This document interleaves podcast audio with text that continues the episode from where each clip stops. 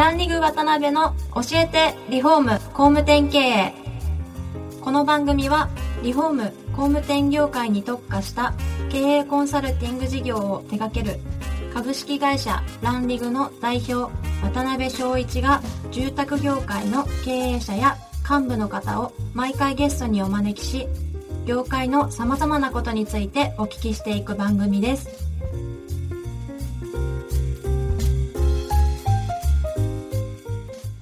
皆さんこんにちは。今週も始まりましたランリグ渡辺の教えてリフォーム工務店経営第63回目をお送りします。司会進行の志村玲美です。渡辺翔一です。渡辺さん今週もよろしくお願いします。よろしくお願いします、えー、今回も前回に引き続きですねクラスコグループの、えー、小村社長にお越しいただいております。小村社長よろしくお願いします。よろしくお願いします。お願いしますで前回はそうですねあのクラスコグループで展開されているニノッタに関してのお話が少し途中までになっちゃったので、はい、その続きからお聞きできたらなと思うんですが、はい、そういうこうそうですね圧倒的な結果というか、ええ、数値的な結果を出されるそのポイントというか、はい、そういったところってどういうところにあるんですかね？そうですね、うん、まずあの商品商品力を上げるっていうところがすごいこだわってまして、はい、プロのデザイナーを採用してますので、はい、そこで、まあ、プロがデザイン作って、まあ、コンセプトを作ってるっていうことですね。はい、ということと、はい、一部屋一部屋ですね、うん、同じでコンセプトは作らないってことですね。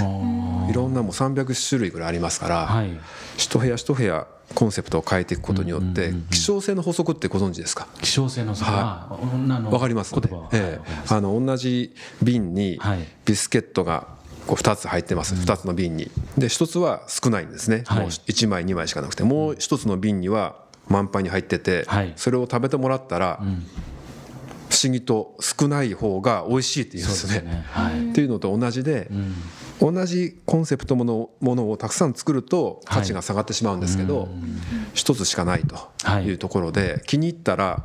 それしかないですよね。なるほどなるほど。で賃貸住宅っていうのは、はい、もうたくさん同じようなデザインが溢れてますので、ね、気に入ってもすぐ近くにそれより割安なものがあったらそっちになっちゃうんですよ。うん、そうですよね。はい。それが、うん、そのコンセプトがもうその個性としてですね、はい、気に入っていただければ、うん、もうそれしかないのでということで、ね、そんなに競合ならないというか。はいまあ、ブルーオーシャン戦略ですね。なるほど、ね、はい。っていうこととそれにプロモーションビデオとかですね、はい、プロモーションのコピーライティングとか、一つ一つコンセプトを設けて個性を際立たせることによってその商品をプロモーションをしっかりできるっていうところが強みですかね。そした商品もかなりこう希少なものがしっかり提供できるし、はい、しかもそれを広げれるマーケティングの仕組みまで全てワンセットで提供されてるってことですよね。はい、なるほど。あとあれですね、その視聴者の質問からも出てましたけれども、はい、御社そのブランディングっていうところのキーワードで、相当こう、まあ、強力な、はい。えーまあ、の能力というか、まあ、広がり方をされてると思うんですけど、はい、まあ、あのせっかくそうですねあのお越しいただいたんでそのあたり中小企業がどういうふうなこうポイントで、はい、こうブランディングっていうものを考えていけばいいのかみたいなところもですね、はい、よろしければお聞きできたらなと思うんですがもともとあれですよ、ね、小村社長のブランディングの出発点っていうのはやっぱり自社のことだったんですよね、そうですね。私どもの会社もブランディングっていうのところは全然、うんちゃんとできてなかったんですね。はい、で、まあ、正直言いますと、はい、ロゴがあってもそのロゴがじゃあ全部に使われてなくてですね。もうリンクしないんですよ。なるほどなるほど。はい、なので例えばブランディングされてる企業とされてない企業でいうと、はい、ブランディングをしっかりできてれば、うん、同じ1000万の広告でもですね、はい、2000万3000万の効果になるんですよ。なるほど。でブランディングができてないとですね、うん、1000万の広告費が100万の効果しかなかったりしますので、まあ、そういった点で、えー、中小企業こそですね、はい、コストをかけれる部分っていうのは、限りがあると思いますから、はい、しっかりこうブランディングを作っていくことによってより効率的に企業経営ができるっていうところだと思いますので、ただそのブランディングする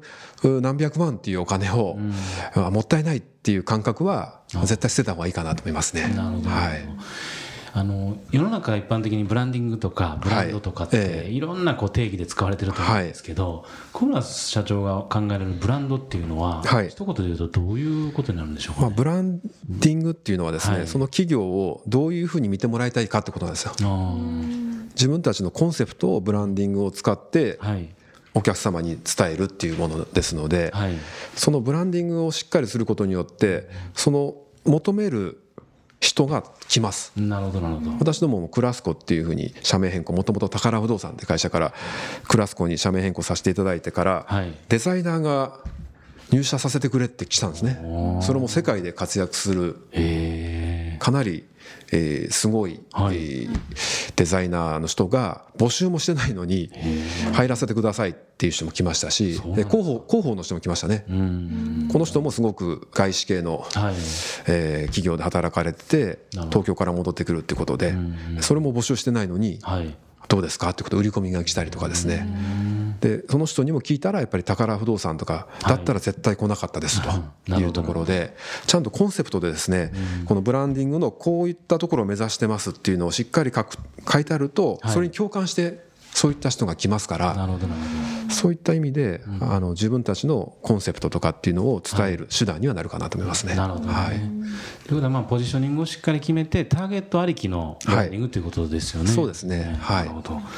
一番やっぱ効果あったなんてやっぱり今お話出てた採用の部分ですそうですね。採用はやっぱりすごく効果出てますね。以前よりもその募集した時にですね、はい集まる人数がもう10倍近くになってますからね。10倍ですか。はいえー、もうすごい人気企業ですよね、えー、あと親御さんとかもですね、はい、クラスコに入社決まったんだっていう話したらすごく喜んでくれると、はい、いい会社入ったねとかって言われましたとかですね。すごい嬉しい話をたくさん聞きますのでそうですよ、ね、やっぱり知ってるっていうところがすごく大事で、まあ、ブランディングしてから私たちの会社は、はいまあ、目覚ましテレビさん来ていただいてですね、あの調査していただいて、うん。まあ、93%の人が知ってますということであ地元の。はい。でやっぱり知っていただいているので、はい、それでそういうことが企業を評価してくれてるんだなっていうふうに思いますね。知ると知らないっていうのは大きく違うんだなっていうのは実感してますね。確かに、はい。まあ、そういう中であれなんですかね。やっぱり一番初めにどう知られたいかっていう根本の部分をしっかり考えるっていうのが大事なんですね、ね、はい、やっぱり理念だったりそういったものを、はい表現するのがブランディングですのではい、でそれに伴って、まあ、社員教育だったりとかですね商品の構成だったりとかっていうのを作っていくっていうのがじゃないとブランディングにならないんですよ。かっこいいロゴを作っただけではブランディング全然ならないですね。はいはいはいはい。よくありがちなんですよ、ね、よくデザイン会社とか分かってない会社に頼むと、そうなってしまうんですよ。で実は私たちの会社は社名変更する3年前に、はいまあ、すごい有名な会社に頼んでやってもらったんですけど、はいはい。はい、やっぱり全然レベルも、まあ、ちょっと良くなくてですね,、うん、3年で捨ててしまいました。やっぱ魂やっぱ入れれなかったっていうことで、やっぱ浸透もしなかったので、はい、あのまあ、何千万と使ってしまいましたけど、まあ、一回またフラットにしようということで。はい、なので一回失敗してるからこそ分かる点もありますので。なるほどなるほど、はい、その失敗を踏まえられてもうほぼ内製化されてるようなイメージですか？ブランディング。そうですね。私どもでデザイン会社ありますのでそこでそういった CI やってたスタッフも、はい、デザイナーとかも雇ってますので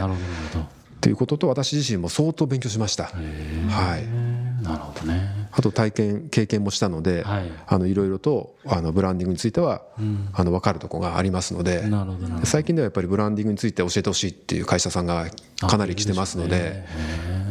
であの先日からそういったブランディングを、まあ、コンサルティングするっていう事業も、うんやらせていただいております。あそうですか、はい、実際それは本当顧問的に定期的にこうお話したりとかっていうとこからツールを一緒に作ったりとかそういうそうですね。そういった具体的なはい、具体的なとこまでやらせていただいてますね。そうなんですね、はい、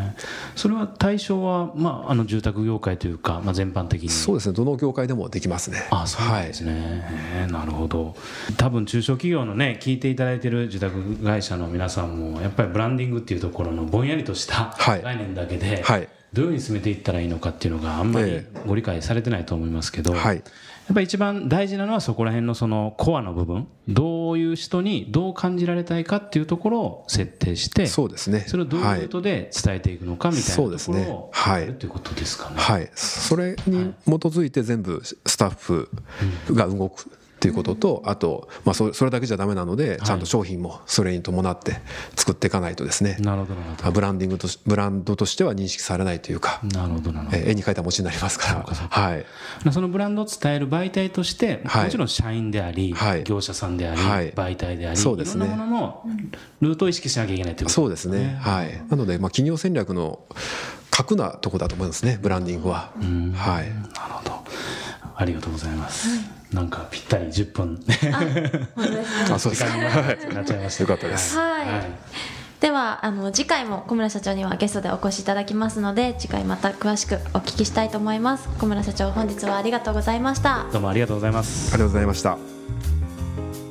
今回もランリグ渡辺の教えてリフォーム工務店経営をお聞きいただきありがとうございました番組では渡辺や住宅業界の経営者幹部の方へのご質問を募集しています。ウェブサイトランリグにあるお問い合わせフォームよりお申し込みください。お待ちしています。